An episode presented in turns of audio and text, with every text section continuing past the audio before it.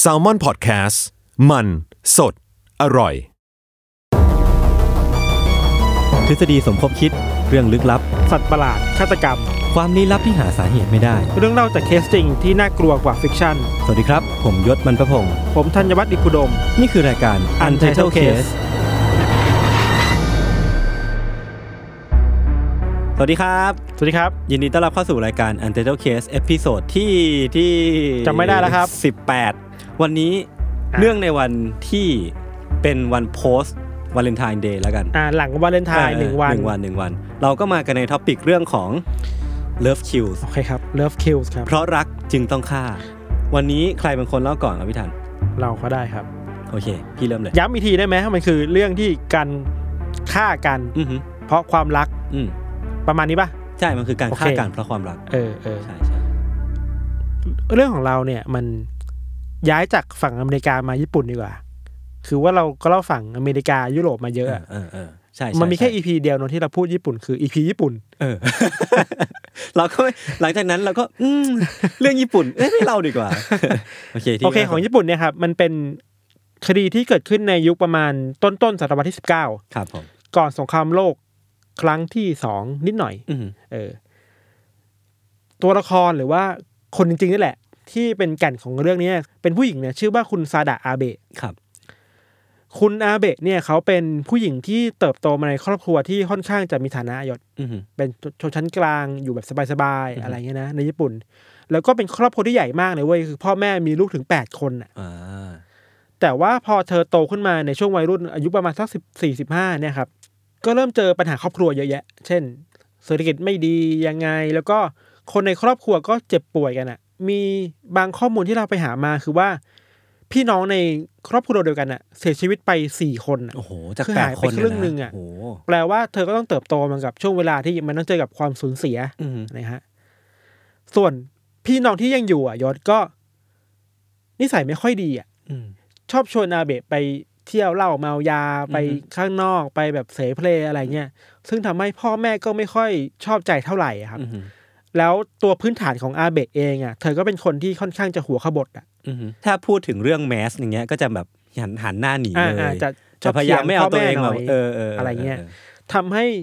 พ่อแม่ของอาเบะค่อนข้างจะรับมือกับอาเบะค่อนข้างยาก อืม ก็หาวิธีหลากหลายมากมายทำยังไงดี พอพวกเขาทนไปเยอะๆอ่ะคงรับมือไม่ไหวแล้วอ่ะ อืม เขาเลยตัดสินใจส่งตัวอาเบะไปขายให้กับบ้านเกอิชาเว้ย เฮ้ย ขายเลยเหรอ ขายเลย ตอนเราอ่านแล้วก็ตกใจเหมือนยศว่าขายเลยเหรอ คือขายจริง เออ ๆ อาเบะมาเล่าในทีหลังว่า เธอคิดว่าการกระทำแบบเนี้ยมันคือการลงโทษของพ่อเธออะ อืม เราไม่แน่ใจว่าในสังคมญี่ปุ่นในยุคนั้นน่ะ การลงโทษกันคือเอาลูกสาว เออ หรือเอาคนรู้จักอ่ะไปอยู่ในบ้านเกอิชาเพื่อเรียนรู้ศิลปะอ่ะ อืม เรียนรู้ธรรมเนียมประมาณว่าให้มันเป็นการดัดนิสัยเธออ่ะ อือฮึ เราคิดว่าอย่างนั้นนะ แต่นี่มันคือการขายนะ ใช่ไหม เออ เออมันมันดูเอ็กซ์ตรีมเหมือนกันนะ ไม่รู้เหมือนกันเพราะว่าอะไร อาจจะมีเศรษฐกิจที่มีปัญหาอะไรเงี้ยนะ ม แต่ว่าพออาเบะเข้าไปในอยู่ในวงการเกย์ชายศมันก็ไม่ง่ายอ่ะเพราะว่ามันก็มีเกย์ชายอยู่ในวงการอยู่แล้วอ่ะ อ่าฮะ แล้ววงการเนี่ยในญี่ปุ่นอ่ะมันต่อสู้กันโหดมาก มันแข่งขันสูง มันแข่งขันสูงอ่ะถึงแม้ว่าอาเบะจะพยายามฝึกวิชาเยอะอะร้องเพลงเล่นดนตรีเต้นรำอะไรเงี้ย แต่เธอก็ไม่สามารถขึ้นมาอยู่ในท็อปเทียร์ของเกย์ชาได้คือไม่ได้เป็นคามิเซเว่นอ่ะไม่ได้เป็นเซบัสึของเกย์ชา ใช่หม ในบ้านนั้นได้อะอะไรเงี้ย าฮะ มิหนำซ้ำเธอกลายเป็นเกย์ชายในกลุ่มล่างๆอ่ะ อือฮึ สมมุติถ้าเป็นพีระมิดอ่ะเธออยู่ชั้นล่างสุดเลยอะ อืมอืม คือไม่ป๊อปอ่ะ พอไม่ป๊อปแล้วอ่ะ มันบังคับให้เธอต้องเริ่มขายบริการทางเพศอ่ะ อ่า เราต้องเข้าใจกันก่อนว่าเกย์ชาไม่เท่ากับการขายบริการทางเพศ ใช่ แต่ว่ามันมีอยู่ในนั้น อืม บางคนอะไรเงี้ยฮะ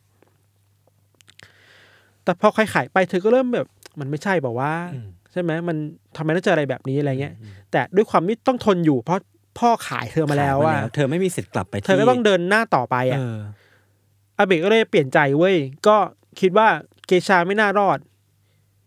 ก็เลยเปลี่ยนไปเป็นโสเภณีแบบเต็มตัวไปเลยอะ อืม แล้วก็เธอย้ายไปทำงานอยู่ในในซ่องที่โทบิตะ น่าจะเป็นดังอยู่อะ อือฮึ คืออยู่ในโอซาก้าถ้าไปตอนนี้จะมีซ่องโทบิตะนี้อยู่อะ อือฮึ พอไปอยู่ในซ่องโทบิตะ มันก็ไม่ง่ายเหมือนเดิมว่ะ เธอก็ถูกมองว่าเป็นคน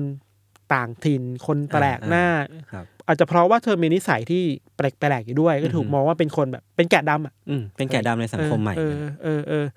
ออระหว่างนี้เนี่ยทำให้อาเบะรู้สึกว่าโดดเดี่ยวมากๆเลยอะ อือหือ ซึ่งเราก็เข้าใจเธอได้ เข้า เธอ ใจ ได้ ได้ นะ นะ เว้ย ออ เพราะว่า เข้าใจได้เลยอะ ถูกพ่อขายอ่ะ มาอยู่เกชาก็ไม่ไหว ดิ้นรนแล้วด้วยซ้ำว่าแบบก็พยายามที่จะเป็นเอกเกอิชาที่ดี อืมก็ทำไม่ได้ ที่เป็ มันยาก ป๊อปปูล่ อะ เออมันยาก แล้วพอมันอยู่ในโทบิตะมันก็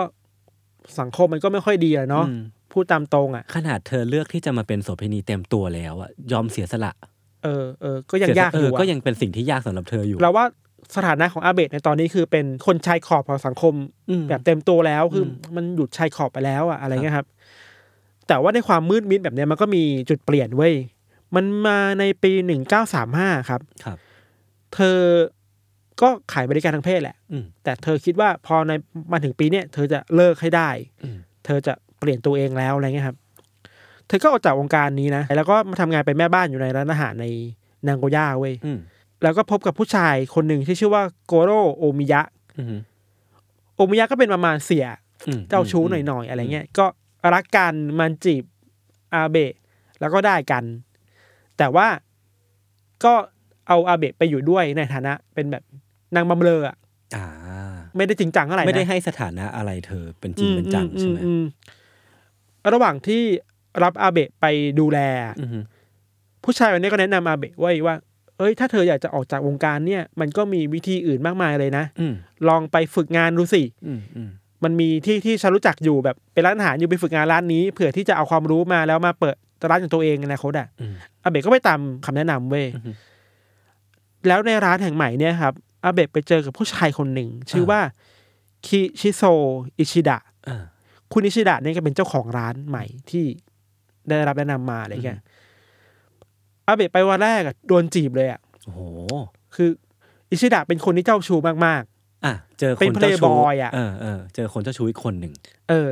แล้วอาเบะก็ก็ชอบเพราะว่าตามข้อมูลหรือว่าตามภาพที่เราเห็นคืออิชิดะเป็นคนหน้าตาดี อืมอืม อะไรเงี้ย ครับ เจ้าชู้หน่อยรู้วิธีการเข้าหาผู้หญิงอ่ะ อืมในคนมีคาริสมาแหละ เออเออสุดท้ายก็ได้กันกับ อือฮึ อาเบะอะไรเงี้ยครับ ในระหว่างที่อาเบะก็ยังคบกับเสี่ยคนนั้นอยู่ อยู่ ช่ไห ใน ม อานัตของคนนั้น อ่า ด้วย ยังยังยัง อะไร เป็นนางบำเรอเงี้ย แต่ ของ ไม่ได้ไม่ได้มีสายสัมพันธ์ที่ ครับ จริงจังขนาดนั้นอ่ะอะไรเงี้ยครับ อืม เป็นเด็กเสียบ้างนเถอะ อ่า เป็นเด็ก อะไรเงี้ยอะไรเงี้ยเออพออาเบกเอ่อกับเอาใหม่นะครับ พออาเบกกับอิชิดะได้อยู่ด้วยกันบ่อยๆอ่ะความสัมพันธ์มันก็เริ่มลึกซึ้งมากขึ้นเรื่อยๆเว้ยมันไม่ใช่แค่กับเด็กเสียแล้วอ่ะมันคืออรักกันในฐานะคนรักอ่ะ เออ แล้วพวกเขาก็น่าจะอยู่ด้วยกันตลอดแทบจะแทบจะตลอดเวลาเพราะว่าแบบ ใช่ อาเบะก็ทำงานในร้านเขาด้วย แต่มีปัญหาเว้ยคืออิชิดะมีภรรยาอยู่แล้วอะ อ้าวเหรอ แต่อาเบะรู้นะ อ้าว รู้ทั้งว่ามีภรรยาอยู่แล้ว รู้ทั้งว่าเป็นเพลย์บอย อ่าฮะ รู้ทั้งว่าชอบไปยุ่งกับวุ่นวายกับผู้หญิงเยอะแยะ อืม แต่อาเบะชอบอ่ะ อืม เราก็เข้าใจแหละ คนมันชอบไป คนมันรักไปแล้วมันหลงไหลไปแล้วอะอะไรเงี้ยครับ อย่างที่เราบอกว่า พอมันหลงไหลไปแล้วอะความรักมันเข้าไปแล้ว เข้าตาไปแล้วอะ อืม ทั้งคู่ก็เริ่มพัฒนาความสัมพันธ์แบบลึกซึ้งมากขึ้นนะครับ จากแค่คบกันคุยกันก็เริ่มไปมีเซ็กซ์กันไปมีอะไรกันไปนอนด้วยกันอะไรเงี้ยครับ เราคิดว่าในจังหวะเนี้ยมันน่าจะเป็นจังหวะเดียวกับที่อาเบะพยายามจะรู้สึกว่าตัวเองต้องการถูกเติมเต็มอะ อืม คือเธอถูกทอดทิ้งมาตลอดอย่างที่เราบอกเนอะ อืมอืม ถูกขับไล่สายส่งมาตลอดอ่ะ ฮะ แล้วพอมันมีใครสักคนที่เข้ามา ณจังหวะที่เธอต้องการพอดีอ่ะที่เธอโดดเดี่ยวพอดีอ่ะมันเลยเข้าแก็บนั้นได้อะแล้วบังเอิญว่าอาจจะด้วยคาริสมาของอิชิดะนั่นแหละทำให้อาเบะชอบจริงๆ รักจริง ๆ อะไรเงี้ยความสัมพันธ์ระหว่างทั้งสองคนก็แบบเรียกเรียกว่าอะไรดีวะดำดิ่งอ่ะ อ่า ดำดิ่งลงไป เขาอยู่ เรื่อในยๆอะ ช่วงแบบลุ่มหลงกัน เออเออเออบางข้อมูลที่เราไปหามายศมันเขาเล่าว่าทั้งสองคนเนี่ยต้องหนีไปอยู่โรงแรมม่านรูดอะ อือฮึ เพื่อไปมีเซ็กซ์กันอะเพราะว่าอิชิดะก็มีภรรยา มีภรรยาอยู่แล้ว แล้ว ต้องหนีไปอย่างนั้นนะครับ บางทีคือหนีไปอยู่เป็นเดือนเดือนๆอะ โหเอาแล้ว คือหล ร้าง น ไหล อาหาร กันมากอะทิ้งไปเลย อ๋ออิชิดะรวยอยู่แล้ว รู้อยู่แล้ว ใช่ไหม ไง เออ ทิ้งไปเลยอยู่เป็นเดือนสองเดือนอะไรเงี้ย อ่า เพื่อไปนอนหลับด้วยกันอะ โอ้โห คือมันลุ่มหลงกันมากๆอะครับ เออเออ อันนี้ค่อนข้างจะเอ็กซ์ตรีมหน่อยนะ แต่คือบางครั้งที่ทั้งคู่เขามีเซ็กซ์กันอะ ครับ ทั้งคู่น่ะจ้างเกอิชา อือฮึ มาเล่นดนตรีให้ฟังอะ ระหว่างที่ ระหว่างที่มีเซ็กซ์กันน่ะ หรือบางกรณีคือว่า ไปเรียกพนักงานให้มาเสิร์ฟเหล้าอะ ระหว่างที่ ระหว่างที่ยังมีเซ็กซ์กันอยู่อะมีเซ็กซ์ให้พนักงานดูอะ อ่าฮะ คือ มันเอ็กซ์ตรีมไปหน่อยไหมนะ เออเออเออ แต่ก็นั่นแหละความหลงไหลคนนะมันเป็นอย่างเงี้ย คือผมว่าพวกเขากำลังทดลองความรู้สึกใหม่ ๆ กันเว้ยพี่ เออมั คื น อเหมือนแบบอยากทดลองไปเรื่อยๆว่า ระหว่างที่เรากำลังมีเซ็กส์กัน เราจะลองทดลองเรียกคนนู้นคนนี้มาเพื่อสร้างประสบการณ์ใหม่ๆ ที่มันแบบ อืมอืม อาจจะเปิดโลกให้พวกเขาก็ มัน ได้ แล้วมันเป็นช่วงที่ความความสัมพันธ์มันกำลังหวือหวา เออออ มัน ออ มันเลยตอบโจทย์ตรงนี้ได้ ใช่ อะไรเงี้ย ใช่ใช่ แต่ว่าความน่ากลัวมันเริ่มต้นหลังจากนั้นเว้ยคือว่า พอทั้งคู่กลับมาจากโรงแรมแล้วอะเราต้องกลับมาใช้ชีวิตแบบจริงๆอะ อืม เฮ้ยมันเริ่มขัดกับความรู้สึกที่เรามีอะ อ่า คือในชีวิตจริงเราไม่สามารถไปกอบจูบรูปไลค์อิชิดะได้ ในพับลิก ในพับลิกอะมันต้องแอบแบบซ่อนๆกันอะตอนนี้เองที่อาเบะรู้สึกว่า ฉันไม่อยากให้อิชิดะเป็นของคนอื่นแล้วอะอยากครอบครองอิชิดะเป็นของตัวเองคนเดียว ตลอดไปอะไรเงี้ย ทั้งคู่ก็เริ่มมีปากเสียงกันเรื่องนี้บ่อยๆ ครับ แต่ก็ไม่ถึงกับว่าเลิกกันนะ คือแบบอาเบะชอบพูดบ่อยๆว่า เธอต้องเป็นคนชายคนเดียว เธอห้ามอยู่คนอื่น ห้ามกลับบ้านนะ เออ อะไรเงี้ย คือมันคิดเป็นเจ้าเขาเจ้าของแล้วเนะครับ แล้วตอนนี้มันก็มีปมหนึ่งไว้ยที่มันค้างคาใจอาเบะอยู่ไว้ยคือว่า ถึงแม้ว่าเธออยากจะอยากจะเป็นเจ้าของชิดะมากแค่ไหนอะแต่สุดท้ายแล้วมันก็ทำไม่ได้อะเพราะว่าก็มีภรรยาอยู่แล้วอะ ครับ เธอก็เป็นแค่ชู้คนหนึ่งอะพูด มี ตาม พัน ตรง ธะผูกพันอยู่ เออเออเออพอมาครั้งหนึ่งที่พวกเขานัดพบกันเพื่อไปมีเซ็กส์หรือว่าพบเจอกันที่โรงแรมอะครับ อาเบะเคยหยิบมีดขึ้นมาขู่อิชิดะเนี่ยนะว่า จะตัดอวัยวะเพศของอิชิดะทิ้งอะ เออ ตัดทิ้งเพื่อไม่ให้อิชิดะไปมีอะไรกับคนอื่นอีกอะ เออ แม้กระทั่งภรรยาของเขาอะนะ เออคือห่วงมากๆแล้วอะ เออ โหนึกขั้นต้องขู่อะ อือฮึ แต่ตอนนั้นเราคิดว่าอิชิดะคงแบบ ขู่กันอย่างนี้มึงล้อเล่นหรือเปล่าขู่เล่นๆแหละห่วงแหละหึงแหละอะไรเงี้ย แต่มันก็เป็นสายสัญลักษณ์ เป็ สั น ญญะหนึ่ง เออเป็นสัญญาณหนึ่งว่าเอ้ยมันเริ่ม มันเริ่ม มันเริ่มยกระดับไปแล้วนะ มันไม่ได้แค่แค้นเฉยๆแล้วมัน ใช่ เป็น ใช่ ความแค้นทางกายภาพแล้ว พอมาถึงในช่วงหนึ่งของเดือนพฤษภาคมปี 1936อะครับ ทั้งคู่ก็นัดพบกันเพื่อก็ไปหลับนอนกันตามปกติแบบที่เคยทำมา แต่การไปมีเซ็กส์กันครั้งเนี่ย มันเริ่มเวียดขึ้นว่ะ อืม อาเบะใช้ผ้าคาดเอวอะ อืม ที่ผู้หญิงญี่ปุ่นจะมีอะมารัดคออิชิดะ เออ ระหว่างที่มีเซ็กส์กันอ่ะ ครับ เพื่อให้ผู้ชายแบบขาดอากาศหายใจช่วงหนึ่ง อือฮึ แล้วก็ผ่อนออก อืม ทำอย่างเนี้ยตลอดที่มีเซ็กส์อ่ะ อืม แล้วอิชิดะก็ชอบนะ อ่ะโอเค ซึ่งโอเคแหละ มันเป็นคอนเซนต์ระหว่าง อ่า คนสองคนแห คือ ละ ถ้าถ้าถ้าเป็นความชอบกันของทั้งคนสองคนอ่ะ เราก็ไม่มีสิทธิ์ไปจัดเขา เออ ไม่มีสิทธิ์ไปจัดเขาหรอก แต่ไอการมีเซ็กกันแบบนี้ที่มัน เพิ่งพัฒนามาใช่ไหม เออ มันเพิ่งเพิ่ง สักพักหนึ่งแล้วแหละ อ่า แต่การมีเซ็กกันแบบนี้ที่มันเริ่มดำดิ่งขึ้นน่ะ อืม เริ่มเริ่มเวียดขึ้น เริ่ม อ่า สนุกขึ้นน่ะ มันยิ่งแปลว่าให้ความสัมพันธ์ของสองคนนี้มันรู้สึกแล้วนะ อืม ที่จะพร้อมที่จะแบบ เปิด ยอมให้ เผยด้าน เปิดเผยด้านมืดของตัว อื่ เอๆนงอะไรเงี้ยครับ ครับ แต่ว่าไอที่มันอยู่กับอาเบะมาตลอด มันคือความกลัวแบบปมเดิมๆอ่ะ อืม เออถึงฉันจะรัดคอเธอถึงฉันเธอจะบอกว่าเธอชอบการมีเซ็กส์กันแบบนี้แต่เธอก็ยังมีเมียอยู่อ่ะ คือพอกลับไปอยู่ชีวิตจริงปุ๊บ เออมันมัน ความ น จริงมันก็กลับ มันคู่ขนานกัน อ่ะ อ่ะความจริงมันคู่ขนานกันนะครับ ทั้งคู่ก็หลบๆซ่อนๆกันแบบนี้ไปเรื่อยๆอะจนมาถึงวันที่ 16 พฤษภาคมอะครับ ทั้งคู่ก็เชอโรงแรมไปแล้วก็ไปนอนด้วยกันอีก คราวเนี้ยเราไม่รู้ว่าใครนะ แต่ว่ามันมีการเตรียมเอายากล่อมประสาทอะ อืม ไปเยอะมากเลยเว้ย อืม เป็นขวดอะ อืม เพื่อให้อิชิดะกินน่ะ อืม เพื่อให้การกินยากล่อมประสาทแล้วไม่จะไม่รู้สึกเจ็บปวดตอนที่รัดคออ่ะ อ๋อ เขาจะว่ามันมัน จะได้ มัน ทำกิจกรร ม มนี้ต่อไปเรื่ ัน อย เรื่อยๆ แล้วได้หลาย ๆ ครั้งอะไรเงี้ยครับ แต่ว่ามันมีช่วงหนึ่งไว้ยที่อิชิดะบอกกับอาเบะว่า เราไม่รู้ว่าเขาอ่ะพูดด้วยน้ำเสียงที่ล้อเล่น หรือว่าจริงจังนะเขาบอกว่า ถ้าเธอจะเอาเชือกมารัดคอเขาอีกอ่ะ ๆอืม คราวเนี้ยห้ามปล่อยออกแล้วนะ เหรอ ถ้าปล่อยออกอ่ะเขาจะเจ็บปวดเว้ย โอ้ สุดท้ายแล้วอาเบะก็เอาเชือกมารัดคออิชิดะจนตายอะ เฮ้ย เออคือทำจริง ๆ อ่ะ แล้วเราไม่รู้ว่ามันคือเสียงที่ล้อเล่นของอิชิดะหรือเปล่าอ่ะ เฮ้ย เธอเล่าในภายหลังว่าไอการฆ่าอิชิดะในครั้งนั้นน่ะมันเหมือนกับการยกภูเขาออกจากอกอ่ะ เฮ้ยเหรอ แต่เราเราไม่มั่นใจนะว่าไอการยกภูเขา งงเลย ออกจากอกมันคืออะไร แต่ เออ ถ้าจะพอวิเคราะห์เองแบบ ไม่มีทฤษฎีอะไรเลยเราคิดว่า อ่ฮะ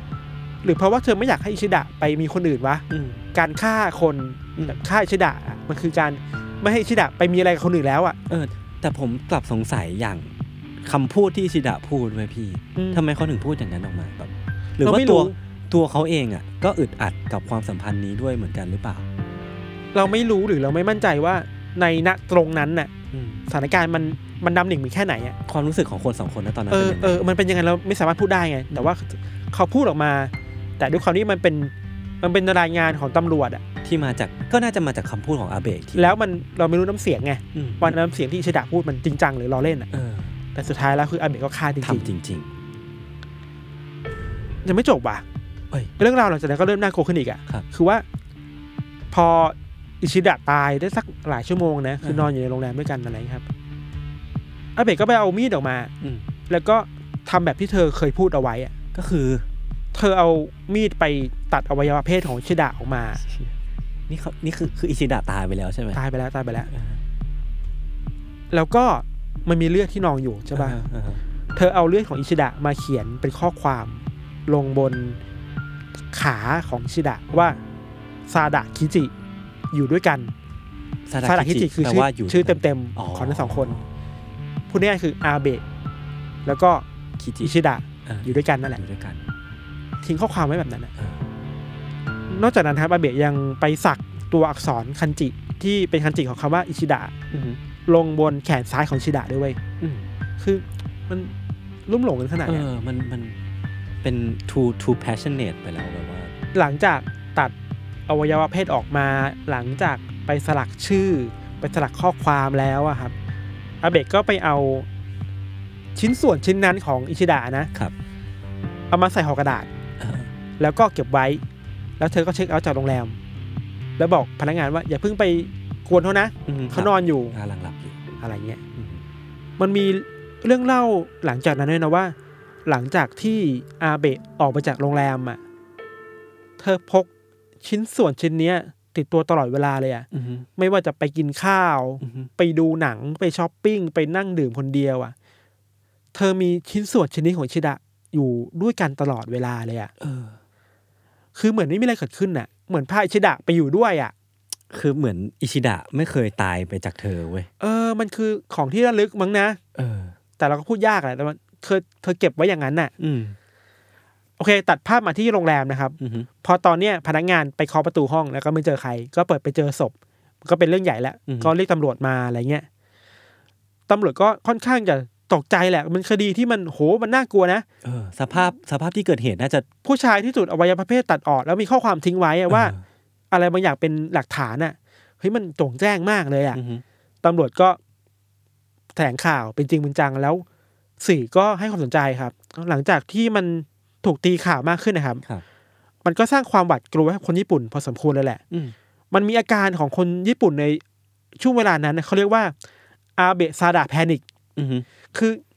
เขาไม่รู้ว่าอาเบะอยู่ไหนอ่ะ เอออ๋อ ยังจับไม่ได้อ่ะ เธอเธอหายตัวไปเหรอ ถ้าหายตัวไปอ่ะไม่รู้ว่าคนที่นั่งกินข้าวในบ้านข้างๆเรา คืออาเบะซาดะ คืออาเบะหรือเปล่า เออ คนที่ดูหนังข้างๆเราคืออาเบะหรือเปล่า มันกลัวกันหมดแล้วอ่ะ มอื มันเป็นความแพนิคที่เกิดขึ้นในญี่ปุ่นน่ะ อืม โอเค แล้วก็มาที่อาเบะทีนึงเนาะอาเบะบอกว่า ในช่วงนั้นนะเธอก็ใช้ชีวิตตามปกติอะอย่างที่เราบอก ไปกินข้าว ไปช้อปปิ้ง ไปซื้อของจ่ายตลาดอะ อืม เหมือนมันไม่มีอะไรเกิดขึ้นเท่าไหร่เลยครับ แล้วเธอก็ใช้ชีวิตตามปกติ แล้ว อืม พกอวัยวะชิ้นนั้นไป ชิ้น ด้วย ส่วนนั้นของอิชิดะติดตัวอยู่ตลอดเวลาเลยเว้ย ครับ มันมีรายงานข่าวบางชิ้นเนาะที่เขาเล่าด้วยว่า ตอนที่เธออยู่คนเดียวอะเธอก็มักจะหยิบเอาชิ้นส่วนชิ้นนั้นของอิชิดะขึ้นมาดูอะ อืม มาแตะต้องมารูปคำมา มารู้สึกกับมันอะ อืมอืม เราพูดแค่นี้แล้วกัน อืม พูดต่อไม่ได้แล้ว มัน ครับ น่ากลัวกันไป โอเค โอเค พอเหตุการณ์มันมาถึงวันที่ 19 พฤษภาคม 1936อะครับ ครับ อาเบะก็ไปพักที่โรงแรมหนึ่ง อืม อาจจะด้วยว่าเธอไม่ได้ปลอมชื่ออะ อืม ก็ไปไปลงพักลงเข้าชื่อด้วยคำว่า อาเบะซาดะ อาเบะคือชื่อจริงอะพนักงานตกใจสิ อืม อันนี้มันคนที่ออกข่าวปะวะ เพราะมันเป็นข่าวอยู่ เออเออเข้าใจว่าพนักงานก็มาถามอาเบะว่ามาถามอะไรบางอย่างอะอาเบะก็บอกว่าเธอดูตกใจนะ อืม เธอกำลังตามหาอาเบะอยู่ใช่ไหม อืม ฉันนี่แหละอาเบะ โห บอกงี้เลยเหรอ บอกงี้เลย เออ เราพนักงานก็ไปบอกตำรวจแล้ว อ่าฮะ ตำรวจก็จับ ก็จบ อาเะจบไปอะไรเงี้ย อ่าฮะแสดงว่าเธอไม่ได้มีทีท่าว่าจะหนีอยู่แล้วปะ เราคิดว่ามันไม่ใช่คดีฆาตกรรมที่ต้องการปองร้ายคนหรือว่า เออ ชิงทรัพย์อะ คือเหมือน มัน เธ คืออความรักอะ ใช่แล้วมันหน เอาเคยไม่รู้แหละพูดเรื่องความรักได้ไหมแต่มันคือความลุ่มหลงอะอย่าง เธอ น้ ไม่ อ ได้ ยๆอะ คิดว่ามันเป็นสิ่งที่ผิดด้วยซ้ำอ่ะ อืม มันคือเป็นเรื่องปกติแล้วมันก็เกิดขึ้นไปแล้ว แล้วอิชิดะก็ยังไม่ได้ตายไปจากเธอก็ยังมีความสุขมีชีวิตของเธเอออยู่ อ ต่อไป เออเออชิ้นส่วนของอิชิดะยังอยู่กับอาเบะตลอดเวลา อืม เหมือนกับความรู้สึกที่มันอยู่กับเขาอะไรเงี้ย ตอนที่อาเบะถูกนำตัวไปชั้นศาลนะครับ ครับ เธอก็ยอมรับสารภาพหมดเลย อืม ว่าฆ่าจริง อืม ทำอะไรจริงอะไรเงี้ย ส่วนทนายของอาเบะก็อ้างว่า เธอทำไปเพราะว่าจิตใจผิดปกติ อืม สุดท้ายศาลก็ตัดสินโทษให้เธอจำคุก 6 ปี แค่หกปี เพราะมันคือฆาตกรรมคดีเดียวอะ อ่าฮะ แต่เราไม่รู้เราไม่สามารถพูดได้ว่ารายละเอียดคดีมันมากขนาดไหนแค่ไหนแต่ว่าหก อืม ปี อืม หลังจากที่อาเบะออกมาจากคุกอ่ะ อันนี้ข้ามไปเลยนะ เธอถูกสังคมต่อต้านมากเลยเว้ย อ่าฮะ เธอถูกตีตราว่าเป็นไอ้โรคจิตอ่ะ อืม เป็นคนที่วิตฐานอ่ะ อืม เราคิดว่าอันนี้ก็ไม่แฟร์สำหรับอาเบะในระดับหนึ่ง อืม โอเคแหละ เธอผิดจริงในฐานะฆ่าคน แต่มันก็ แต่พอไปพูดถึงเรื่องเซ็กส์บางครั้งนี่มันคอนเซนต์กันระหว่างคนสองคนน่ะ อืม มันก็ไม่สามารถพูดได้เปล่าวะว่า ถูกต้อง การรัดคอหรือ ช่วงหลังเราเรียกว่านะ BDSM อ่ะ ใช่มันคือบีเออมันคือ BDSM อ่ะมันมันไม่ได้แปลว่ามันต้องการปองร้ายคนหรือเป็นคนโรคจิตอ่ะ มันคือเพลเชอร์ของคนสองคน ที่ ณ consent ขณะ กัน ในโมเมนต์นั้นน่ะ อืมช่วงหลังจากที่อาเบะเอามาจากคุกอะครับ นอกจากที่ถูกประนามอย่างที่เราบอกไปแล้วอ่ะ เวลาเธอไปขอทำงานที่ไหนเนี่ยก็ไม่ค่อยมีใครรับเธอไปอยู่ด้วยเว้ย อืม หรือบางทีเธอจะปลอมตัวไปสมัครงานอะพอเจ้านายรู้ว่านี่คืออาเบะก็ไล่ออก อืม สุดท้ายแล้วเธอก็กลับมาอยู่ในสถานะเดิม คือเป็นคนชายขอบของสังคมญี่ปุ่นนะ อืม แล้วพอมาอยู่ช่วงหนึ่งเว้ย คนที่เคยรู้จักอาเบะมารายงานว่า อาเบะหายตัวไปอะ อืม หายสาบสูญไปเลยอะ อ่าฮะ ไม่รู้เธอหนีไปไหนอยู่ที่ไหนอาจจะแบบไม่รู้ต้องย้ายถิ่นอีกบ่าวอะไรเงี้ยครับหายไปตลอดการตัวนี้ก็ไม่รู้ว่าหายไปไหน อ๋อคือตั้งแต่ตั้งแต่ตอนนั้นจนถึงตอนนี้ก็คือยังไม่มีใคร ใช่ พบเจออาเบะอีกเลย ใช่ แล้วชิ้นส่วนของอิชิดะ อ่าฮะ ที่ถูกตัดทิ้งไว้อะแล้วถูกเป็นหลักฐาน เอ นะ อ มันถูกตำรวจ ม หรือหมอนี่แหละมั้ง เอาไปเก็บไว้ในมหาวิทยาลัยด้านการแพทย์แห่งหนึ่งไว้ย อ่าฮะ เพื่อโชว์อะ เอ้ยทำไมอ่ะ เราคิดว่าเหมือนประเทศไทยในที่บางโรงพยาบาลมันมี เออ การโชว์อวัยวะ หรือโชว์ศพของฆาตกร หรือ เออ โชว์ศพคดีอะไรเงี้ยอย่างที่เราบอกว่าไอเนี่ยคดีเนี่ยมันเกิดขึ้นก่อน สงคราม โลกครั้งที่ โลกครั้งที่สอสองง ใช่ปะแต่พอสงครามมันจบแล้วอะมันมีการทิ้งระเบิดลงญี่ปุ่นอะไรเงี้ย อืม ไม่รู้ว่ามันบังเอิญหรือเปล่านะ ช่วงเวลาที่อาเบะหายตัวไปอ่ะ ครับ มันเป็นช่วงเวลาเดียวกับที่ชิ้นส่วนนั้นของอิชิดะหายไปจากโรงพยาบาลเว้ย อืม สรุปคือตอนนี้ชิ้นส่วนหายไป อาเบะ อาเบะก็หายไป โอ้โห โคตรน่ากลัวเลยตอนจบเนี่ย โอ้โห ตอนนี้ก็ไม่รู้ว่า เจอหรือยังนะ เออ แต่ว่าข้อมูลที่เราไปหามาล่าสุดคือว่า หายไปจากที่แสดงจริงๆอ่ะ เออโอ้โหน่ อาจจะบังเอิญก็ได้แหละถ้าเราคิดในแง่ดี แต่มันก็ไม่น่าบังเอิญขนาดนั้นปะ เขาบอกว่า ไอโรงพยาบาลหรือมหาลัยแห่งนั้นมันอาจจะถูกทิ้งระเบิดอ่ะ อืม แล้วหายสับสนไประหว่างการซ่อมแซมมหาลัยหรือเปล่า ไม่รู้ อืมอืม แต่ถ้าพูดในเชิงน่ากลัวหน่อยแบบใครเอาไปปะวะ ก็ไม่น่ามีใคร นอกจากซาดะอาเบะนี่แหละ แต่เราก็ไม่รู้เนาะ นั่นแหละครับ เราคิดว่ามันจะมีเรื่องที่น่าคุยต่ออยู่สำคัญในเรื่องหนึ่งคือเวลาเราพูดถึง BDSM อ่ะ อืม มันต้องช่วยกันคิดนะ ว่ามันมันไม่เท่ามันไม่เท่ากับโรคจิตอ่ะ ใช่ มันจะมีคนแปะป้ายว่าไอ้ BDSM หรือชิบาริการผูกเชือกการมัดเชือกกันน่ะ อืม ระหว่างมีเซ็กซ์หรือระหว่างทำอะไรเนี่ย มันเป็นเรื่องของคนที่ผิดปกติ เรา อืม ขอย้ำเลยว่ามันไม่ใช่เว้ย เออ มันเป็นคอนเซนต์กัน มันเป็นความชอบเรื่องทางเพศกันน่ะ ใช่ แล้วระดับใดที่มันเป็นคอนเซนต์กันระหว่างคนสองคน หรือว่าระหว่างคนถูกมัดกับคนที่ มัด มัด แล้วมันไม่นำไปสู่การฆ่ากัน หรือการทำผิดกฎหมายอ่ะ มันก็เป็นอิสระ ใช่ หรือเปล่านะ ใช่ ใช่ไหม คือผมว่ามันคือเรื่องของ คือเวลาเราพูดถึงเรื่องพวกเนี้ย มันต้องมีคำคำหนึ่งก็คือ consent เนี่ยแหละ หรือว่าความ เออ ยิน สำคัญ ยอ มาก ม เล อะ ย คือคือความยินยอมอ่ะ จะเป็นตัวตัดสินว่าการการกระทำนี้ถูกหรือผิด ใช่ คือถ้าถ้ามัน consent ทั้งสองฝ่าย เราก็เราคนนอกอ่ะ ก็ไม่มีสิทธิ์ไปจัดสองคนนั้น อืมอืม และเขาก็ไม่ได้ทำสิ่งนั้นกับเรา อืม เขาทำกันสองคนในในที่ private แล้วเราไปยุ่งอะไรเขาอ่ะ มันไม่ได้ไม่ได้รบกวนอะไรชีวิตเราเลย เออเออเอ เอ อ อ แต่สุดท้ายก็ต้องย้ำว่า แม้ว่าการมัดการมัดคอกันน่ะ ระหว่างเซ็กซ์มันจะแบบที่อาเบะทำมันจะไม่ผิดอะไรขนาดนั้นแต่ว่า แต่การฆ่ากันไม่ผิดนะ ผิดผิดผิด อันนี้ต้องย้ำขีดเส้นใต้หลาย ๆ เส้นเลยอะ นั่น ว่า คือคนละเรื่องกันแหละ คนละเรื่องกันนะ อคนละเรื่องกันแหละ บีดเซียมกับการฆ่ากันมันคนละเรื่องนะ อืม เมื่อใดที่การมีเซ็กซ์กันแล้วมันนำไปสู่การฆ่ากันเนี่ยอันเนี้ย ต้องพูดกันในเชิงกฎหมายละ ครับ ว่ามันผิดยังไงบ้าง อืมอืม ประมาณนี้ครับ พี่ฐานผมมีทฤษฎีหนึ่งเว้ย อืม แบบคิดขึ้นมา ว่าทำไมอาเบะถึงลุ่มหลงในอวะชิ้นนั้นของ อิ อิ ชิดะ ชิดะเหลือเกินอ่ะ คือผมคิดว่าความสัมพันธ์ของอาเบะกับอิชิดะมันเกิดขึ้นเป็นจริงได้ก็ต่อเมื่ออยู่ในโรงแรมมันรูด อ่า และเป็นจริงได้ก็ต่อเมื่อทั้งสองคนมีกำลังมีเซ็กซ์กัน ใช่ เป็นไปได้นะ นั่นแปลว่าเอาอวัยวะชิ้นนั้นของอิชิดะคือตัวแทนความรักของทั้งคู่เว้ย เรามองอีกฝั่งหนึ่งว่ะ เออ เรามองว่าอวัยวะชิ้นนั้นของอิชิดะมันคือ ภาพที่อาเบะรู้สึก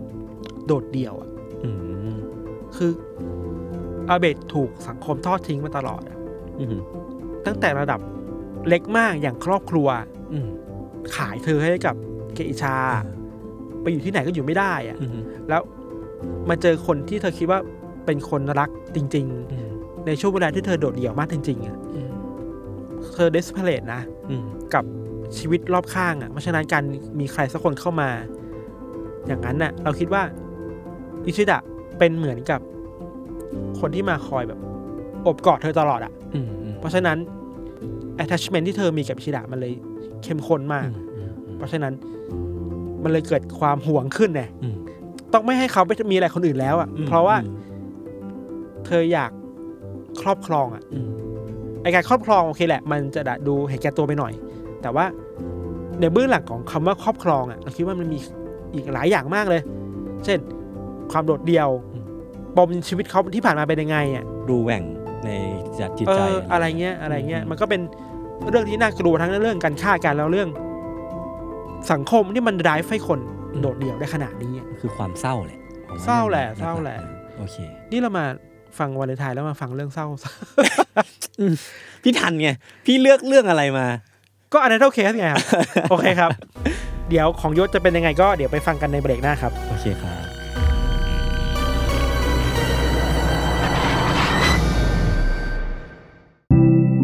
สวัสดีครับคุณผู้ฟัง พวกเรา s ซ l m o n Podcast อยากชวนคุณไปฟังรายการใหม่ในซีซั่น2 ของพวกเรานะครับ Time Machine Party Game Podcast ที่เรากล้าบอกว่าเป็นเจ้าแรกในไทยที่ทำ Party Game Podcast นะครับ รายการนี้จะพาคุณและเพื่อนๆ ไปถ่ายคำถามง่ายๆ เกี่ยวกับไทม์ไลน์ของทุกเรื่องในโลก ว่าคุณรู้ไหมว่าข้อกอขอคอเนี่ยอะไรเกิดก่อน ผมขอแนะนำว่าให้ฟังในช่วงเวลาปาร์ตี้ หรือโมเมนต์ที่รวมกลุ่มเพื่อนกันนะครับ สามารถติดตามรายการนี้ได้ทุกวัน เพียงเซิร์ชว่า Time Machine ในทุกช่องทางที่คุณฟังพอดแคสต์ครับ Time Machine Party Game Podcast คุณรู้ไหม อะไรเกิดก่อน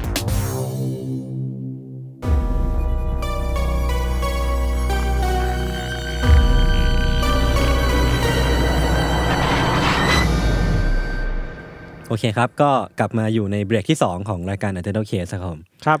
คือเรื่องของผมเนี่ยต้องเกริ่นก่อนว่าความรักเนี่ย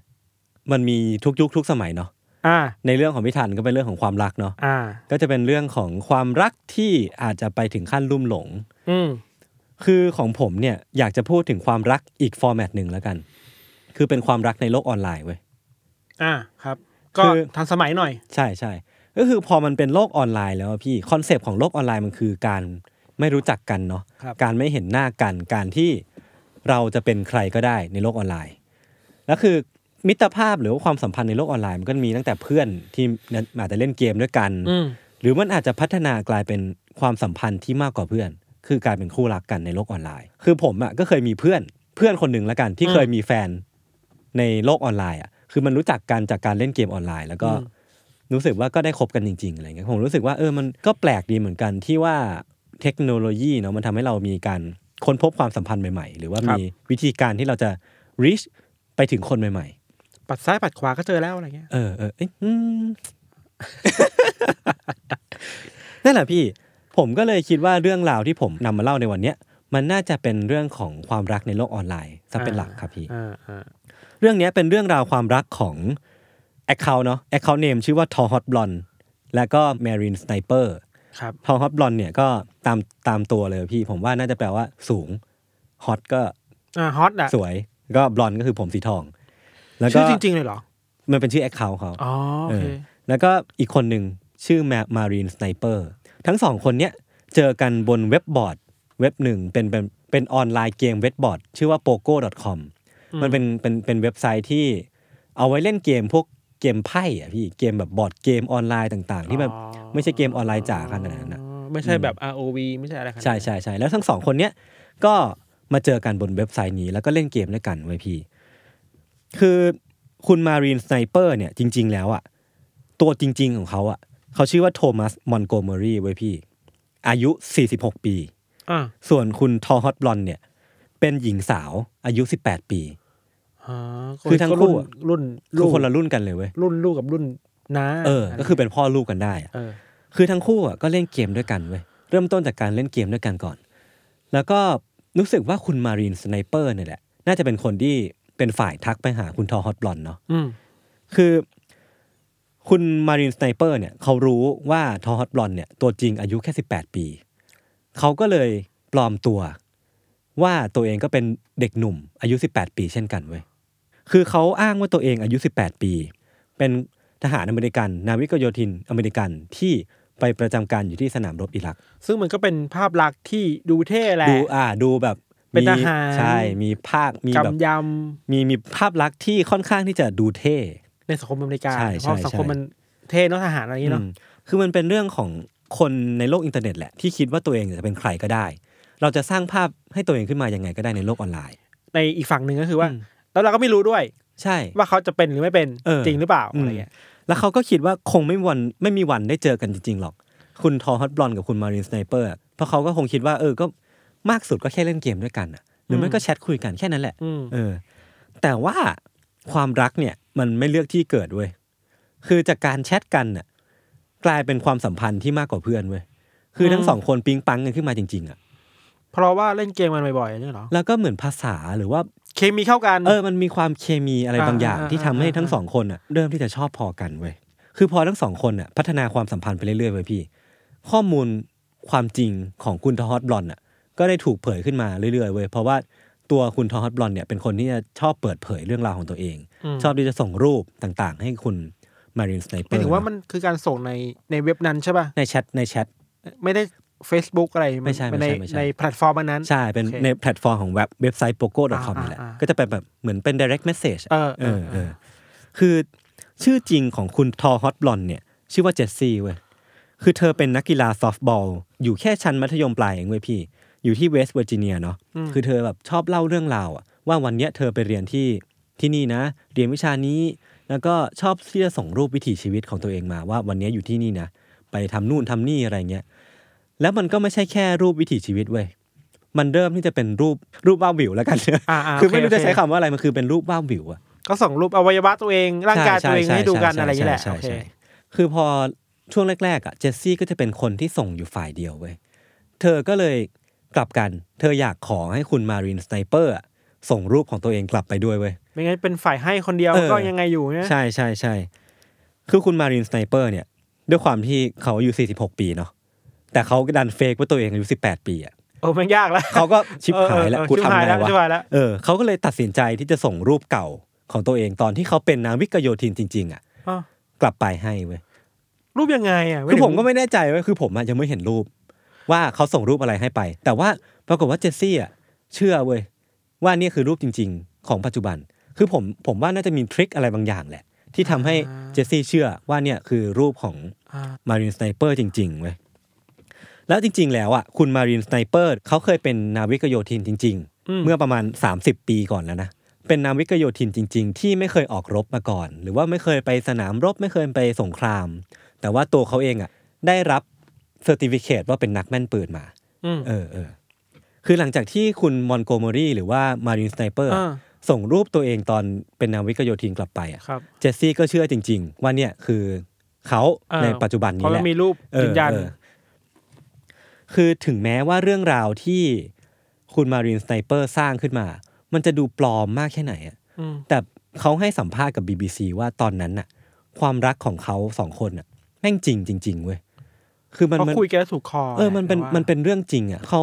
ไม่สามารถดึงตัวเองออกมาจากความรักครั้งนั้นได้เลย เขาแบบถล่มลึกลงไปขึ้นเรื่อยๆอ่ะคือเจสซี่และทอมมี่เนี่ยเขาก็แลกเปลี่ยนของขวัญในเว็บกันเรื่อยๆนะพี่ มีการโทรคุยกันผ่านเว็บไซต์นั้น ให้จด เขาคุ ห ย มาย ด้วยเหรอ ใช่ ก็เสียงมาจาก เนี่ยผมสงสัยเหมือนกันแต่ว่า เสียงเนี่ยมันไม่ได้หมายความว่าเราจะเสียงแก่เสียงเด็กเนาะ อ่าอ่าก็เป็นถึงผู้ชายจะ วัยรุ่นอเมริกันก็ ทุ่ สิ ม บ ๆ แปดก็ อะไรอย่างเงี้ย สวงเสียงแตก ก็เป็น ไป ไปได้ นั่นแหละ ครับ อืมให้จดหมายรักกัน บอกรักกันเป็นเรื่องปกติ ก็คือกลายเป็นแฟนคู่รักคู่หนึ่ง มันก็เป็นความรักที่โรแมนติก อืม แบบนึงอ่ะ อืมอืมอืมใช่ ก็นั่นแหละพี่มอนโกเมอรี่เนี่ยเขาก็บอกว่าความรักของเขากับเจสซี่อ่ะตอนนั้นอ่ะมันจริงกว่าความรักของเขาจริง ๆ ในชีวิตอีกอ่ะคือต้องบอกก่อนว่าคุณมอนโกเมอรี่อ่ะแต่งงานแล้วมีลูกแล้วด้วยนะ อ่า เออแต่เขาบอกว่าความรักของเขากับเจสซี่ตอนนั้นอะแม่งจริงกว่าชีวิตจริงเขาอีกอะ เออ มันก็ดูน่าสนใจนะคือ ความรักในโลกเสมือน เออ กลับรู้สึกจริง ๆ มากกว่า ใช่ โลกของจริง เออ เออ แล้ว ก็เป็น เขา ไปได้เออ พวกเขาอะไปสุดกว่าขั้นนั้นเว้ยเขามี virtual sex เว้ย า ก็คือเหมือนมีเซ็กซ์กันออนไลน์อะคือผมอะไม่แน่ใจว่าวิธียังไงนะ แต่ว่าเขาก็ได้ ซ็โซนอะไรอย่างนี้เหรอ น่าจะใช่นะ แบบไม่แน่ใจเหมือนกันเหมือนเป็นอาจจะเป็น sexting แบบว่าแบบ อ่าอ่าเขาใจ อ่าอ่าอ่าอ่าอ่านั่นแหละพี่ พอมันไปเรื่อยๆอ่ะถลำลึกขึ้นไปเรื่อยๆอ่ะคุณมอนโกเมอรี่อ่ะก็ออกมาบอกว่าเหมือนเขากำลังติดยาอยู่อ่ะตอนนั้นอ่ะ คือเขาแบบไม่สามารถทำให้ตัวเองเลิกคิดถึงเจสซี่ได้เลยอ่ะมันกลายเป็นสิ่งที่เขาขาดไม่ได้อีกต่อไปอ่ะ เออ มันถลำลึกมากๆแล้วแหละ อืมความสับสนนะมันเริ่มหนักหน่วง จนไปเอฟเฟกต์ชีวิตของคุณมอนโกเมอรี่จริงๆเว้ยคือวันที่ 2 มกราคมปี 2006อ่ะคุณมอนโกเมอรี่อ่ะเขาก็เขียนโน้ตไว้ให้ตัวเองไว้อ่ะว่าทอมมอนโกเมอรี่ตอนเนี้ยไม่อยู่แล้วนะ หายไปแล้ว เขาถูกแทนที่โดยนาวิกหนุ่ม อายุ 18 ปี ที่กำลังจะเดินทางไปเวสต์เวอร์จิเนีย เพื่อที่จะไปอยู่กับเนื้อคู่ของเขา คือสร้างสตอรี่ เออ สร้างสตอรี่ขึ้นมาแทนที่ชีวิตตัวเองจริง ๆ แล้วอ่ะ เฮ้ย มันหลายเลเยอร์มากเลยนะ เออ คือเลเยอร์แรกคือมันการบอกว่าตัวเองเป็นคนหนุ่ม ใช่ แล้วตอนนี้คือต้องก็ต้องสร้างสตอรี่ให้คนหนุ่ม เพิ่มขึ้น กลับ อีก มาเป็นตัวเองที่ เป็นชีวิตจริง ๆ อ่ะ เออว่ะเออ เอ ว่ะ อเออ ซับซ้อนว่ะ เขาเริ่มเชื่อว่าตัวเองเป็นนาวิกหนุ่มคนนั้นแล้วอ่ะ อ่า เออเออ จากที่คิดว่าจะเป็นแค่ตัวละครสมมุติ ใช่ มันเริ่มกลายเป็นความจริงขึ้นเรื่อยๆเว้ยพี่ อืมอืมอืม แต่ในขณะที่ความรักมันกำลังสุกงอมอ่ะพี่ นั่นแหละ เหมือนความจริงอ่ะ มันก็กลับเข้ามาตีหน้าอีกทีหนึ่งอ่ะมันเข้ามาตบหน้าคุณทอมมอนโกเมอรี่อีกทีหนึ่งวันหนึ่ง ช่วงเดือนมีนาคมปี 2006 ลูกสาวคนหนึ่งของคุณมอนโกเมอรี่เนาะเขาก็ได้มาขอใช้คอมคอมพิวเตอร์ อืม ของคุณมอนโกเมอรี่ และในขณะนั้นอ่ะ เจสซี่ก็ดันอินบ็อกซ์เข้ามาพอดีเว้ย จังหวะได้ เออ คือแบบเจสซี่ก็แชทเข้ามาพอดีเว้ยทำให้ลูกสาวอะบังเอิญเห็นว่าทั้งสองคนอะคุยกันในแง่ของที่ดูก็น่าจะรู้ว่าเป็นชู้สาวอะเนาะ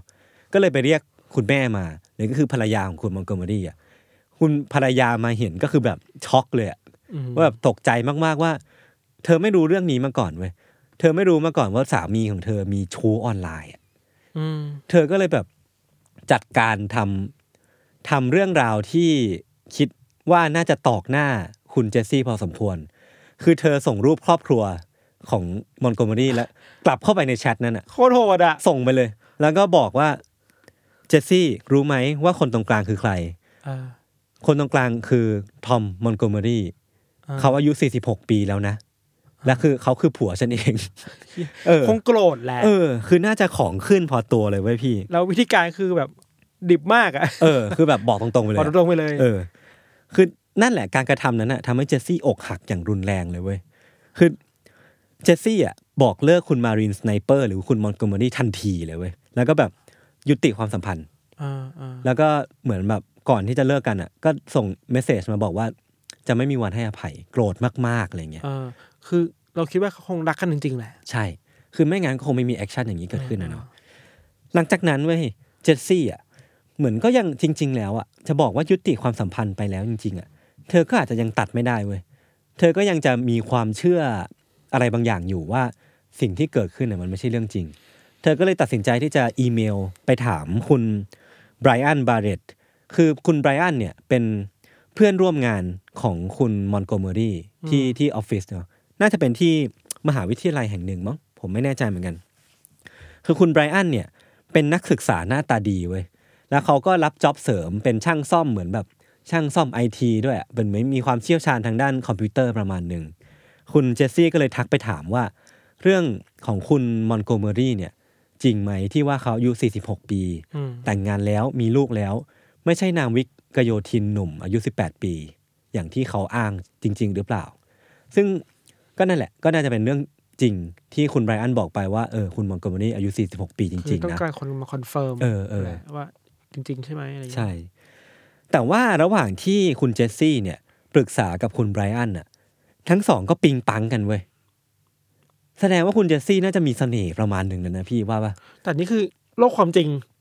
ไม่ในออนไลน์เวอร์ชวลเหมือนเดิม คือเธอติดต่อคุณไบรอันผ่านทางอีเมล แล้วก็ทางเว็บไซต์นี้ด้วยแหละ อืม รักกันได้ไงวะ ไม่รู้ คือคือน่าจะเป็นเรื่องของเคมีอีกแหละ หรือไม่ก็ จะ วา แบ ด บในในสถานการ วาทศิล ณ์ ป์แหละ ในสถานการณ์ที่คนกำลังต้องการที่ปรึกษา อะไรประมาณนั้น คุณเจสซี่ก็อาจจะอกหักอย่างรุนแรงมา อ่อ่อ่า ก็เลยคิดว่าคุณไบรอันน่ะ น่าจะเป็นที่พึ่งด้วย ครับ แล้วก็คุณเจสซี่เนี่ย คิดว่าไบรอันน่ะน่าจะเหมาะกับเธอมากกว่าคุณมาเรียนสไนเปอร์เนาะเพราะว่าไบรอันเนี่ยตัวจริง ๆ แล้วอ่ะก็อายุแค่ 22 ปี เจสซี่ก็อายุแค่ 18 ปี แล้วคุณไบรอันยังเป็นนักศึกษาแบบหนุ่มหน้าตาดีด้วยอะไร อื เงี้ย ม ก็เลยคิดว่าในแง่ของสเตตัสแล้วอ่ะทั้งสองเหมาะสมกัน แล้วตอนนั้นน่ะผมว่าเจสซี่เองอ่ะก็น่าจะอยากที่จะแก้แค้นคุณมอนโกเมอรี่ด้วยเว้ยเหมือนอยากที่จะหาใครสักคนมามาแทน เออ พี่อะ เข้าใจแบบ เออ นี่ไงแฟนใหม่ฉัน ใช่หล่อด้วย หล่อด้วย เออ คนจริงนะอะไรเงี้ย คือพวกเขาอะบอกรักกันอย่างโจงแจ้งในกลุ่มแชทที่คุณมอนโกเมอรี่อยู่ด้วย เอา เว้ย คืนอ่ะ เออ คือแบบบอกรักกันเฟลิร์ตกันแบบว่าจีบกัน อ่าอ่า ในแชทที่แบบมีคนเห็นเยอะแยะมากมาย นั่นทำให้คุณมอนโกเมอรี่แบบของขึ้นหนักเลยอะโกรธจัดเลยอะว่าแบบเหมือนโดนหยามหน้าอะพี่ อืม แล้วความรักของเขากับเจสซี่อะมันคือเรื่องจริงเว้ยมันเลยเหมือนโดนแบบจิ้มเข้าไปที่ใจ อืม เออ น่าจะเจ็บ เป็นเรื่องที่เจ็บมาก แล้วก็เหมือนเขาก็พูดไปในกลุ่มแหละว่าไบรอันน่ะต้องชดใช้ด้วยเลือดเว้ย ดูอ่ะคือดูเดือดอ่ะ ไม่รู้ว่าเรื่องจริงหรือเปล่านะ ไม่รู้ว่าพูดออกมาด้วยน้ำเสียงยังไง เหมือนที่พี่ทัน เออ คอนเซิร์นแหละแบบ แต่มันก็เป็นคำพูดที่ค่อนข้างที่จะรุนแรงอยู่เหมือนกัน อือฮึคือการคบกันของเจสซี่กับไบรอันนะพี่ มันไม่ใช่แค่ความรักของหญิงสาวเนาะ อืม กับกับชายหนุ่มอะมันคือการช่วยกันเปิดโปงความจริงด้วยอะว่าคุณมอนโกเมอรี่หรือว่าคุณมารีนสไนเปอร์ เป็นใคร เป็นใคร เป็นชายแก่อะอายุ 47 ปีแล้วอ่ะ 46 ปีแล้วอ่ะ มันคือความรักผสมความอยากแก้แค้น เอ อะ อ มันคือความแก้แค้นอ่ะ แล้วก็คือพอทุกคนในในกลุ่มแชทนั้นอ่ะรู้ว่าคุณมอนโกเมอรี่อ่ะเป็นลุงอายุ 47 ปีอ่ะ นั่นทำให้ตอนที่คุณมอนโกเมอรี่กับคุณเจสซี่คบกันอ่ะ มันคือเข้าข่ายเพโดไฟเว้ย า เออ เพราะว่าผู้หญิงคือ อายุ 18 ปี สิบแปดปี แต่ว่าคุณ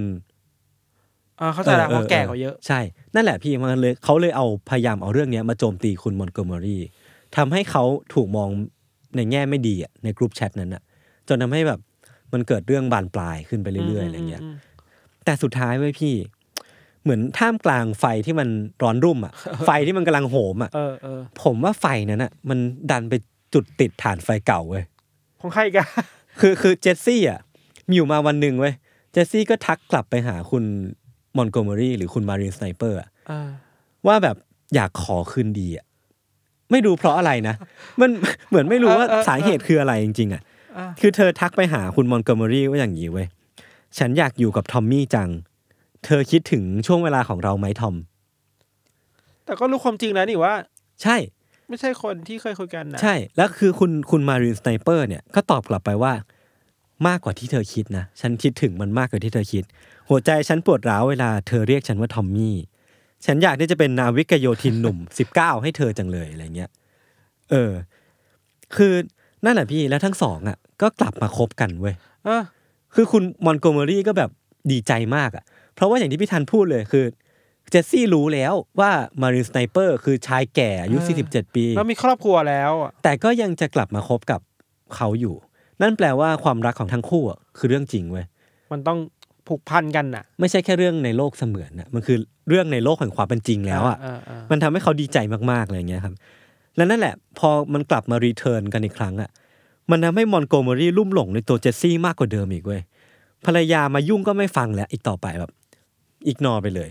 คือเขาก็จะมีสัมพันธ์เชิงชู้สาวกับคุณเจสซี่ผ่านทางออนไลน์ อืม ไปเรื่อยๆ จีบกันเรื่อยๆ ความรักพัฒนาขึ้นไปเรื่อยๆ มี virtual sex กันอีกเรื่อย มม ๆ แล้วก็ถอนตัวออกมาไม่ขึ้นแหละ เพราะคราวนี้มันคือการรักกันในฐานะ ใช่ คนนั้นจริง ๆ แล้วอะ ใช่ ไหม ใช่ใช่ แต่แล้วเว้ยพี่ มีอีกทวิสต์หนึ่ง ยังมีอีกอะครับ เออ คืออยู่ดีๆอ่ะเจสซี่ก็บอกเลิกคุณมอนโกเมอรี่เว้ยแล้วก็กลับไปคบกับไบรอันอีกครั้งหนึ่งเว้ย ปารานี่เป็นคนช่วย ไบรอันที่เป็นคนใช่ที่เป็นคนช่วย ช่วยเปิดโปง ช่วงนั้น อืมเรื่องสาเหตุอะไรก็ไม่แน่ใจเว้ย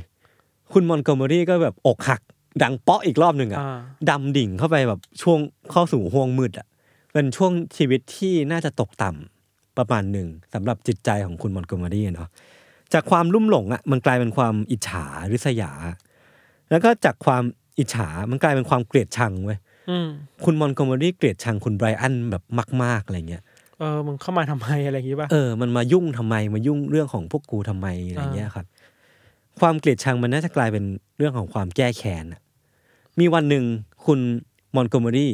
ได้ข่าวว่าคุณไบรอันน่ะ จะขับรถไปหาเจสซี่ที่บ้าน อันเนี้ยคือการพบกันตัวเป็นๆ จริง การนัดหมายที่จะพบกันตัวเป็นๆ ๆ ของ ในโลกจริง ๆ ในโลกจริง ๆ ของไบรอันกับเจสซี่ ซึ่งแม้แต่มอนโกเมอรี่ที่มาก่อนอะยังไม่เคยได้สิทธิ์นี้อ่ะ อ่ามั มันทำให้คุณมอนโกเมอรี่ทนไม่ไหวเว้ย คือเขารู้อยู่แล้วว่าคุณไบรอันทำงานที่ไหนอ่ะ คือเขาก็ไปดักรอเว้ย า คือพอคุณไบรอันมาถึงที่รถอ่ะ เพื่อที่จะขับไปหาคุณเจสซี่อ่ะ เสียงปืนมันดังขึ้นสามนัดเว้ย อ่า แล้วคุณไบรอันก็เสียชีวิตคารถเลย มีคนไปยิง ใช่ ก็คือน่าจะเป็นคุณมอนโกเมอรี่เนี่ยแหละ เออ โหมัน การเจอกันครั้งแรกบนโลกแห่งความเป็นจริง เออ กลับมีคนตายอ่ะ ก่อนที่จะเจอด้วยนะ เออก่อนที่จะเจอเนี่ยนะ เออ แล้วคือพอตำรวจมาเจอที่เกิดเหตุเว้ยพี่ เขาก็ได้รับทราบเรื่องราวรักสามเศร้าเนี่ยจากเพื่อนร่วมงานของคุณไบรอัน ว่ามีเรื่องราวอกหักรักคุด คือไม่ต้องรีแคปกันเยอะมากอะ ใช่ แล้ว มัน แล้ว ยาวยาวเฟื้อยมากเลยเรื่องราวอะ เขายังไม่รู้จริง ๆอะว่าคุณมอนโกเมอรี่อยู่ไหนอะแต่ว่าเขารู้ว่าคุณมอนโกเมอรี่น่าจะมุ่งหน้าไปทางไหน พี่ทันก็พอเดาได้ไหมเขาก็น่าจะมุ่งหน้าไปทางบ้านของคุณเจสซี่ ใช่ ถูกปะ ใช่ใช่ เออทางตำรวจอ่ะก็เลยขับรถไป มุ่งหน้าไปที่ที่บ้านของเจสซี่เลย เพื่อที่จะไปหาเงื่อนงำแล้วก็เหมือนก็ต้องไปป้องกันด้วยแหละว่าคุณมอนโกเมอรี่อาจจะไปทำอะไรเจสซี่หรือเปล่า เขามีน่าจะมีปืน ใช่ อาวุธ เออคือพอไปถึงอ่ะคนที่มาเปิดประตูคือคุณแมรี่เว้ยก็คือเป็นคุณแม่ของเจสซี่ อืม คือพอตำรวจเข้าไปอะไปถามเจสซี่อ่ะที่เป็นลูกสาวที่น่าจะอยู่ในห้องของตัวเองอะว่าเอ้ย คุณมอนโกเมอรี่มาทำอะไรเธอหรือยัง เออเออเออ ปรากฏก็ยังไม่มีนะ ว่าแบบเออยังไม่มีร่องรอยว่าคุณมอนโกเมอรี่มาทำอะไรลูกสาวเธอแล้ว หหรือรือ บุก ว่า เข้ามาที่บ้า ห น รือว่ามาทำอะไรเจสซี่แล้วอ่ะ อ่า แต่ว่าที่พีคกว่านั้นอ่ะคือเจสซี่ตัวจริงๆอ่ะไม่รู้ว่ามอนโกเมอรี่คือใคร ไม่รู้จักไบรอันที่โดนยิงไป เอ้า แล้วก็ไม่รู้ว่าเรื่องราวรักสามเศร้าเนี้ยมันคืออะไร ที่แล้วอะไรคืออะไรกัน เออ เดี๋ยวนะ ผมตั้งสติก่อน คือเจสซี่ที่เป็นตัวละครหลักมาทั้งหมดเนี่ย ใช่ ไม่รู้เรื่องอะไรเลย ตำรวจไปถามเว้ยว่าเอ้ยมอนโกเมอรี่อยู่ไหนคือ เออ เขามาทำอะไรเธอหรือยังเจสซี่ไม่รู้จัก ถามถึง เออ ไบรอันไม่รู้จัก เรื่องราวรักสามเศร้าบนอินเทอร์เน็ตไม่รู้จัก แล้วเขาคุยกับใครอ่ะ คือพอตำรวจสืบเสาะไปเรื่อยๆไว้ยพี่ ปรากฏว่าคนที่เป็นเจสซี่อ่ะคือคุณแมรี่ที่เป็นแม่ของเจสซี่เออ คือคุณแมรี่ชิลเบอร์เนี่ย เป็นคนที่ปลอมตัวเป็นเจสซี่มาตลอดเวลาในเรื่องนี้เว้ย ปลอมตัวเป็นลูกสาว ใช่ ทั้งแชททั้งตัวละครทั้งรูปที่ส่งให้คุณมอนโกเมอรี่ทั้งรูปที่ส่งให้คุณไบรอันคือเป็นรูปของเจสซี่ตัวจริง ๆ คือลูกสาว คือเธอเอารูปลูกสาวไปส่งให้คนในอินเทอร์เน็ตเว้ย โคตรน่ากลัวเลยอ่ะ เออ คือมันเป็นความสัมพันธ์ที่เราไม่รู้อะไรเลยนะ ใช่ แล้ว ที่น่ากลัวคือลูกสาวไม่รู้ว่าถูกแม่เอาข้อมูลตัว เออ เองอ่ะ ไป ไปคุยกับคนอื่นอ่ะ พี่ลองนึกภาพดูว่าวันหนึ่งอ่ะมีตำรวจมาถามเราว่ารู้จักคนนี้ไหม รู้จักคนนู้นไหม เออ แล้วเราไม่รู้จักเว้ย แต่ว่ากลายเป็นแม่เราอ่ะที่เฟกว่าเป็นตัวเราในโลกอินเทอร์เน็ตอ่ะแล้วกลับเอารูปของตัวเราอ่ะไปโพสต์ให้คนอื่นดู แล้วระหว่างคุยกันอ่ะเขาก็ไม่รู้สึกอะไรกันเลยเนาะว่ารู้สึกแปลกๆไหมว่าเสียงคนนี้ไม่น่าใช่เด็กวัยนี้ คือผมว่า ไม่แน่ใจเหมือนกันว่า อาจจะเป็นเรื่องของความรักที่มันลุ่มหลงแหละ เข้าขั้นลุ่มหลงแหละ อ่า อาจจะแบบทำให้เราสกิปดีเทลอะไรบางอย่างไป อืม เออโอ้โห โห ถ้าใครจะเล่นเว็บไซต์หรือเล่นแอป ต่อจากนี้หลังจากฟังเรื่องยศเนี่ย เออ ต้องระวังแล้วนะ ต้องระวังดีๆนะ ไอ้คนที่เราไปปัดปัดซ้ายปัดขวาเนี่ย เออเป็นตัวจริงหรือเปล่า จริง ก็ม่ แค่ไหนวะ นี่แหละพี่มันคือคอนเซปต์ของโลกออนไลน์แหละ มันคือเรื่องเรื่องของ anonymous ที่ว่าพอเราเป็นใครก็ได้แล้วอะเราไม่มีตัวตนแล้วอะด้านมืดที่สุดของเราอะมันก็จะถูกเผยออกมา เรามองอีกเรื่องหนึ่งด้วยในด้านมืดคือ ด้านมืดที่แม่ อืม เอาอินโฟมชันของลูกสาวตัวเองอะ เข้าข่ายผิดกฎหมาย ไปไปปลอมแปลงตัวเอง แล้วไปสร้างสัมพันธ์กับคนอื่นน่ะ อืม โอเคแหละเราไม่เบลมหรอกว่าการพูดคุยกันระหว่างคนสองคนจะเป็นเรื่องผิดอะ อืม แต่มันมันตั้งอยู่บนฐานของการสร้างอัตลักษณ์ใหม่อ่ะ เออ แล้วไม่ใช่อัตลักษณ์ที่ตัวตนจริงๆอ่ะ แล้วเป็นลูกสาวตัวเอง อ่ะ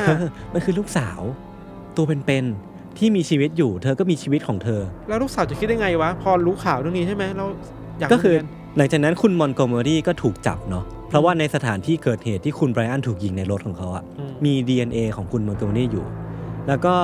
มันมีภาพถ่ายที่ยืนยันว่าคุณมอนโกเมอรี่อ่ะครอบครองปืนทหาร ที่ตำรวจคิดว่าน่าจะเป็นปืนที่ใช้ในการก่อเหตุพอดี คุณมอนโกเมอรี่ก็เลยถูกจับไป อย่างที่ไม่น่ามีข้อสงสัยอะไร หลักฐานมันชัดมั ใช่ ดตัว ใช่ถูกจำคุก แต่เนื่องจากที่ว่าเขายอมรับข้อกล่าวหาว่าเขาฆ่าไปเพราะความแค้นจริงๆน่ะเขาก็เลยถูกลดโทษเหลือจำคุกแค่20 ปี อืม ส่วนตัวคุณแมรี่ชิลเบอร์เนี่ยที่เป็นแม่ที่แอบอ้างข้อมูลของลูกสาวตัวเองอะ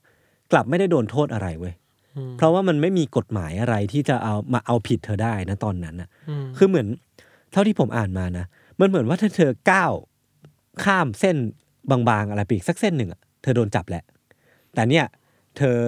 มีลิมิตของเธออะเธออยู่ในเซฟโซนมาตลอดอะและนั่นทำให้เธอไม่มีข้อหาอะไรที่จะจับเธอได้ โลกออนไลน์มาเลยน่ากลัวนี่เนาะ อืม บางทีกฎหมายมันก็ไปไม่ถึงอ่ะ ใช่ แต่ว่านั่นแหละพี่ถึงจะไม่มีกฎหมายอะไรมาจับเธอนะ แต่ว่าสามีเธอก็ขอหย่าเว้ย เพราะว่ารับไม่ได้เว้ยว่าเธอทำอย่างนี้กับลูกสาวตัวเองได้ยังไง เออ ส่วนตัวลูกเธอก็ขอตัดสิทธิ์แม่ลูกไปเลย ขอไม่ยุ่งเกี่ยวอีกต่อ ค ไป งสะ ทั้งชี เทือน วิต ใจแหละว่าแม่ทำอะไรแบบนี้ได้ยังไงอะ อืม ถ้าเราจะมองในเชิงแบบภาพใหญ่ขึ้นนะ เออ มันต้องมีการควบคุมอะไรปะวะ อืม เราไม่รู้เหมือนกันหมายถึงการเราถึงเข้าใจว่าบางเว็บไซต์เวลาเวลาที่เราต้องลงทะเบียนอ่ะ อืม มันเลยจะมีอ่ะถ่ายรูปแล้วกับบัตรประชาชนด้วยครับ เออ เพื่อยืนยันตัวตนอ่ะ อืม เราคิดว่ามาตรการแบบนี้อาจจะช่วยได้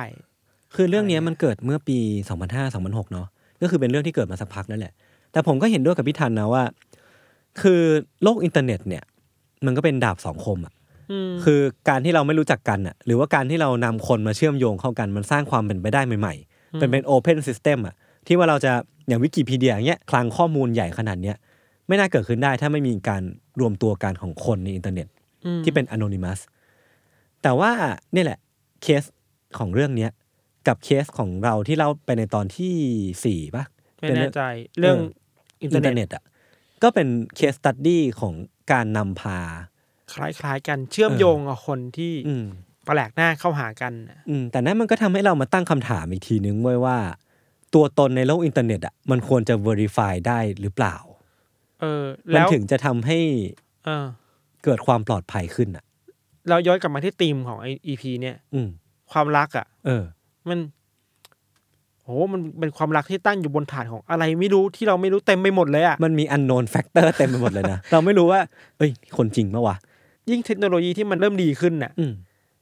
อ่ะช่วงหลังมันมีพวก deepfake ดี เนี่ย เฟกอ่ะ เออเออเอออันนี้นี่โอ้โหยน่ากลัว ดีเฟกคือ AI ที่สามารถเปลี่ยนเสียงคนให้มันเนียน เปลี่ยนหน้าตาเปลี่ยนภาพ อืม คนให้มันเนียนขึ้นได้นะเผื่ออ ม ใครไม่รู้จักนะครับ ถ้าดีเฟกมันเก่งกว่านี้มากๆอ่ะแล้วคนมาดีเฟกกันต่อกันต่อกันน่ะ ทำให้เกิดความรักได้นะ โอเคแหละความรักมันขึ้นได้แต่ เออ มันก็เป็นโลกที่ดิสโทเปียหน่อยๆหรือเปล่าวะ นิดนึงแหละเออ ไซเบอร์พังแบบน่ากลัวน่ากลัวอะไรอย่างเงี้ย คือกลับมาที่คอนเซปต์คือผมว่าเรื่องที่ผมเอามาเล่ากับพี่ทันอ่ะ มันคือเรื่องที่ยืนยันเลยเว้ยว่าความรักอ่ะแม่งไม่เลือกที่เกิดเว้ย